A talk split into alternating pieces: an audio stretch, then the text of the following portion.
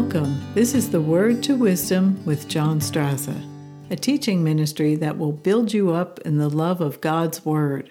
And now, here's John. Hey, this is John Straza, and welcome to the program today. We are glad to have you here. Uh, so glad you've joined us. Um, I just want to get straight into this message today because I'm excited about it. It's really my heart. This message that we're going to call Setting the Captives Free is really about the gospel.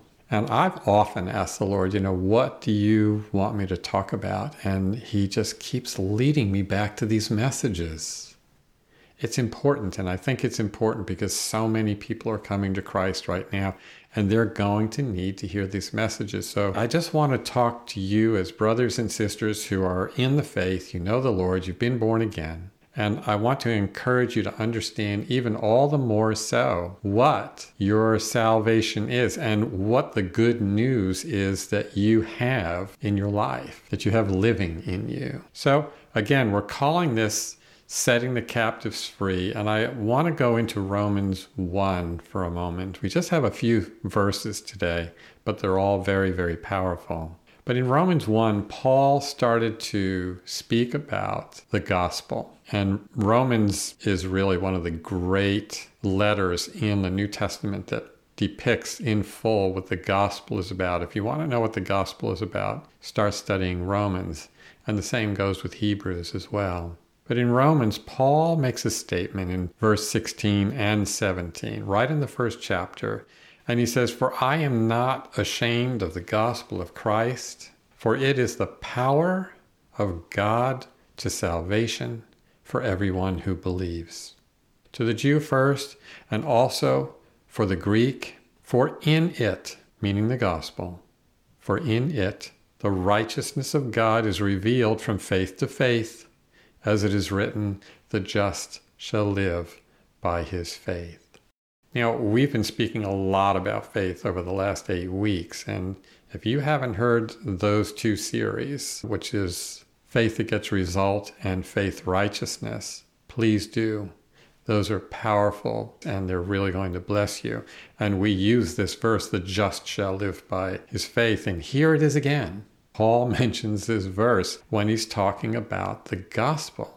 And I'm going to get to what this means as far as setting the captives free, because all in all, in simplest terms, that's what the gospel did. But we're going to get into it in, in the scriptures and see what the Lord is saying here.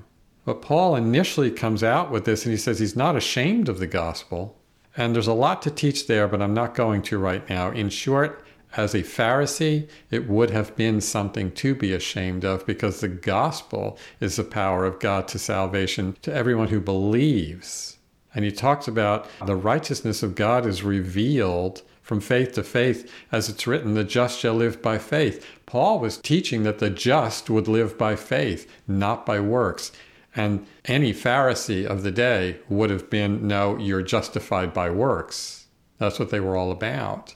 But Paul was preaching the opposite that we were justified by faith in Christ, that Christ was our righteousness. So we've taught a lot about that in the last few weeks, but here, what we're talking about is the gospel itself, the good news itself, is that it is a liberating gospel. And Paul says it is the power of God. And that's the part I want to point out here in the scripture. It's the power of God to salvation and that word salvation is soteria, which comes from sozo.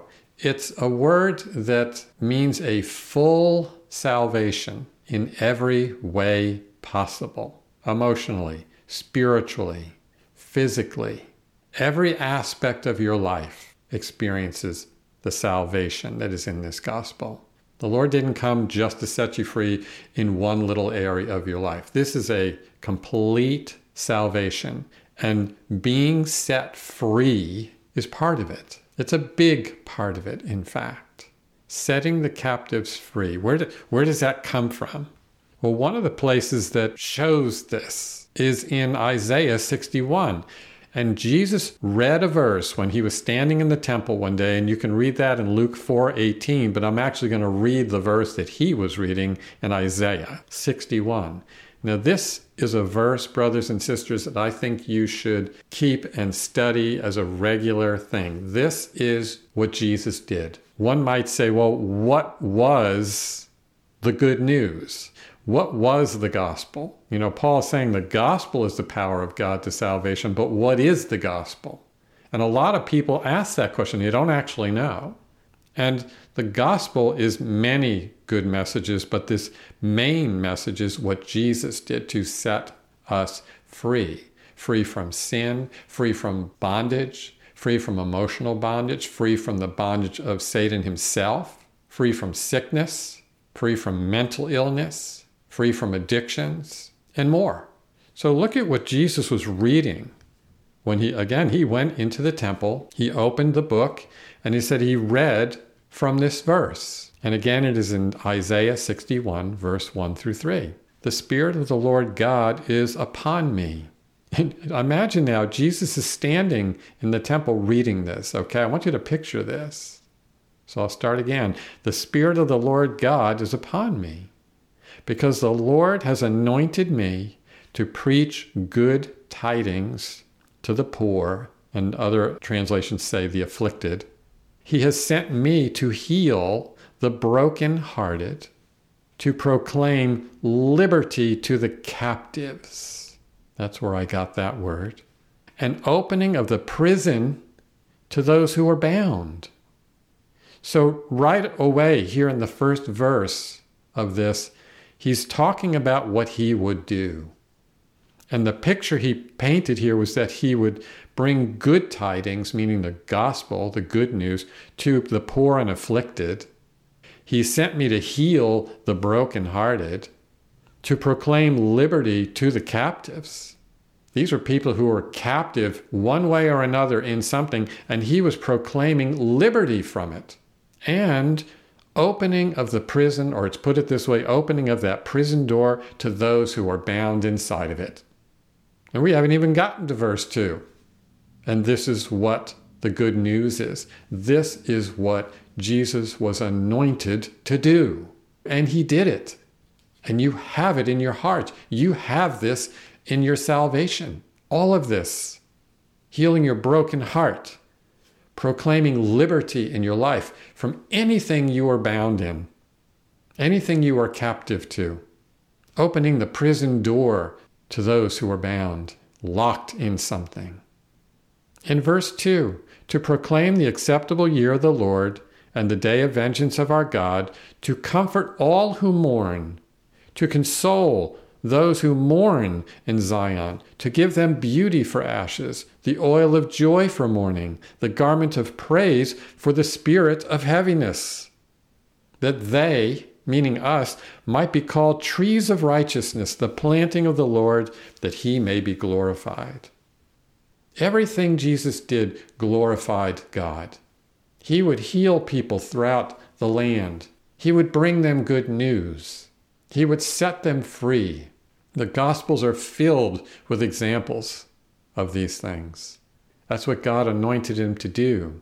And you have to put yourself in the place of everybody you see, and they're being healed. He healed them one way or another. He set them free one way or another, whatever their needs were. That's what he was anointed to do. And that's what he's doing for us too. It didn't stop when he was crucified, it continued on greater scale, even. This is the good news. This is what Jesus came to do. Let me give you more good news of liberty. We used this verse a little while ago. It's in Isaiah 53, but this is continued understanding of what this good news is, what the, the message was. This is in Isaiah 53, verse 4 and 5. Listen to this. Surely our griefs he himself bore. This is a prophecy about Jesus. And our sorrows he carried. And yet we ourselves esteemed him stricken, smitten of God, and afflicted. But he was pierced through for our transgressions, he was crushed for our iniquities. The chastening for our well being fell upon him. And by his scourging, whipping really, we are healed. And in verse 10, and I can't go into it too deeply, it would just take too long, but look at this in verse 10, and it's talking about God allowing Jesus to be bruised. It says, Yet it pleased the Lord to bruise him. He has put him to grief. And then it says, When you make his soul an offering for sin, he shall see his seed and shall prolong his days, and the pleasure of the Lord shall prosper in his hand.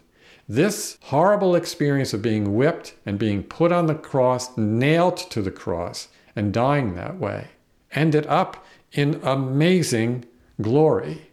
He was risen from the dead. He overcame sin. He overcame the world. He overcame Satan. He overcame it all. And the liberty that we see in the scriptures of Jesus setting people free. Look at the man in the tombs who was just demonically possessed and oppressed, and he was screaming and cutting himself. The Lord set that man free. Look at the woman with the issue of blood, and she just spent her life sick. And she touched the hem of his garment, and she was set free. Look at those who had children who were dying, and they came to Jesus and asked, Would you heal my daughter? Would you heal my son? And he did. He raised them from the dead. Mary and Martha lost their brother Lazarus. He died, and Jesus wasn't even around. And Jesus loved Lazarus, and he loved Mary and Martha. And yet Lazarus died, but they sent word nonetheless. And Jesus came back and four days into Lazarus' death raised him from the dead and spoke a word and says, Lazarus, come forth. And he walked out of that tomb, and then he spoke to the grave clothes that had him bound and commanded them to let him go. And Lazarus walked free. And Mary and Martha and everybody else rejoiced and glorified God. That's what this is about. If we go back to Isaiah 53, which is another verse that should be a mainstay in your life, it's saying, Surely our griefs he himself bore, and our sorrows he carried. Griefs is literally translated as sicknesses, physical sicknesses, actually. And our sorrows that he carried, that is translated as pain. Pains, actually, plural. He carried them. And it means that he took them so that we don't have to. And why did he do it? To set us free. Our salvation wasn't intended to only take us to heaven. It does, and it may be one of the most important aspects of it, yes. But the Lord wants us to live free on this earth too. Many come to salvation and they will just muddle through till they die. They want to die so they can just go home and get out of this world. And sometimes I understand that. I get it. The world can be a horrible place. But we were saved. Salvation is ours. And that's not just the forgiveness of your sins so you can go home to be with the Lord. It's so you can live a life here. And that's what this is about. We are talking about being set free. Many believers don't know that they have this freedom available to them. They think that God is inflicting their pains on them, whatever it may be. He's not. There's not an example anywhere in the New Testament in which we live of Jesus saying, No, I'm going to give you a sickness to teach you a lesson. God doesn't give us sicknesses to teach us lessons. He came to set us free from sickness and disease. And I know a lot of people don't believe that, but the scripture bears it out very clearly. This is the part of Isaiah 53 where it says, By his scourging we are healed. Peter brought it up when he said, By his stripes we are healed. He was actually quoting this verse. Here, this version says, By his scourging we are healed. But it means the whipping that Jesus took before he even went to the cross. They whipped him. And this verse prophesied about that. And in that whipping, we become healed. It's a mystery how it all works, but this is what that scripture is saying. And it's a beautiful thing to think that the Lord read this other verse in, in Isaiah 61 by saying, The Spirit of the Lord is upon me, and He has anointed me to bring good tidings to the poor and afflicted, to heal. He sent me to heal the brokenhearted.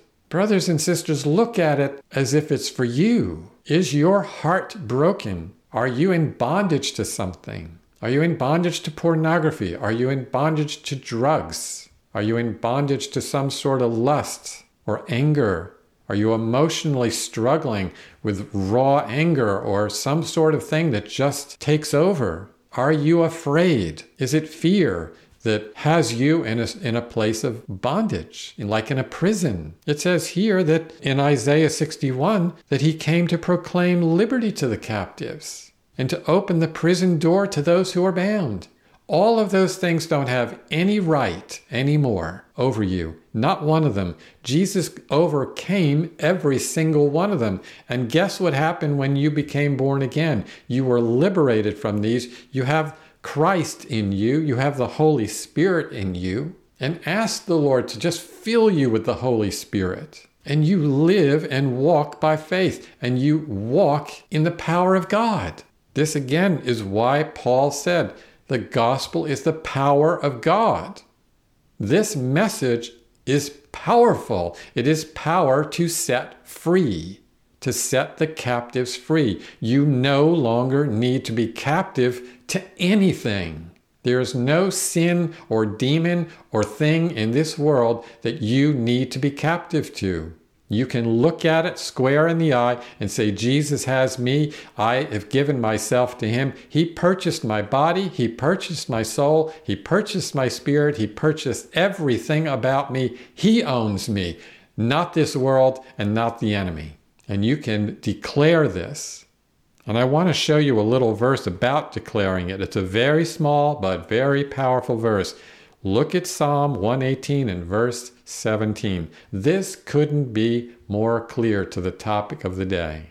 David is saying here, I shall not die, but live, and I will declare the works of the Lord.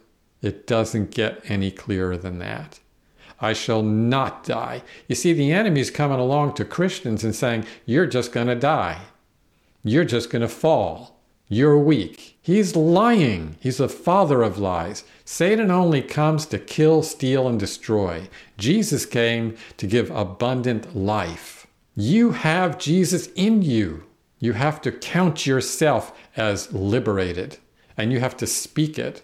And that's the best way to appropriate these promises because you may be stuck in something and you say, Well, I'm stuck in something. You're saying I'm free, but I'm stuck in something. Then declare that you are not. Declare that you are free. Tell that pornography that you are free from it, that you are no longer a friend to it, to get out, to cast it out of your life. It's a lie that it has power over you. Christ has power over it. Greater is he that is in you than he that is in this world. In other words, greater is Christ in you than the devil that's in this world and all that comes with him. Jesus came to set the captives free. And Isaiah 61 says that very clearly. Read it. Read it to yourself and rejoice in your home. It says, The Spirit of the Lord God is upon me because the Lord has anointed me to do the following things preach good tidings to the poor and to the afflicted. He has sent me to heal the brokenhearted, to proclaim liberty to the captives, and the opening of a prison door to those who are bound. This is what Jesus was sent to do. Declare that Jesus was sent to do these things, and I received these things from him. And I appropriate them in my life by thanking God for everything on that list. Thank God that you were set free. Even if you don't feel like you're free, watch what happens. Look at that thing right in the eye that's got you stuck. It's fear, some sort of weakness. Look at it square on and say, In the name of Jesus, I cast you out of my life. I have been liberated by the Son of God. And His Word tells me that I have been. He tells me that this is why He came. This was the purpose for which He came. And he detailed this good news. And this good news, according to Paul, is the power of God to salvation. And my salvation has set me free from anything that's got me stuck, from anything that's got me in bondage, from anything that feels like a prison, from anything that makes me feel like I am captive to anything other than the freedom of God. Be captive to Jesus, because then you'll be living a free life. You are not captive to this world. When the Son of the living God is living inside of you, you have the right to be set free, and so much more. This is the good news, and that's why Paul said what he said. For the gospel is the power of God to salvation for everyone who believes. And he's saying that the righteousness of God is revealed in this gospel because we believe it by faith. That's powerful. That's extremely powerful. You're going to have to spend time with this. You can't just listen to this and that's enough. You have to spend time with this. Listen to this message again and spend time with these verses. They are in the notes for this podcast. Please get into these verses. I love David's thing. I shall not die. He declared this. Jesus came to give you life, so you get to declare, I shall not die, no matter what you're facing. I shall not die, but live. I love that and declare the works of the Lord. Declare these things that God has done. All these things that we read today, how He bore our griefs, He bore our sicknesses, He bore our sins. He was crushed for our iniquities. By His stripes we were healed. The chastening of our well being fell on Him. Jesus took our punishment. Declare that. Declare to yourself. Get in your own prayer closet and go nuts and just declare what good things God has done for you. And you'll find yourself rejoicing and you'll find yourself not as afraid. And when something comes up to tell you that you are going to fall, that you are going to die, that you are going to mess up, or that you are not free, you'll look it square in the eye and say, Not so.